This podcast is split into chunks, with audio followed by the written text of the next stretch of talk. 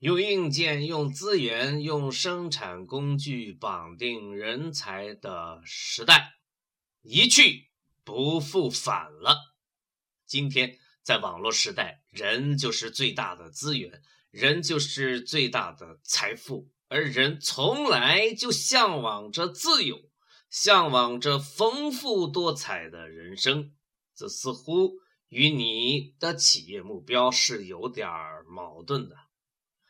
组织今天的企业，组织企业今天的共同体，你需要新的技术、新的规则，你需要新文化，你还需要新文化武装起来的新人，这是你必须解决的问题，因为互联网，芒格与你。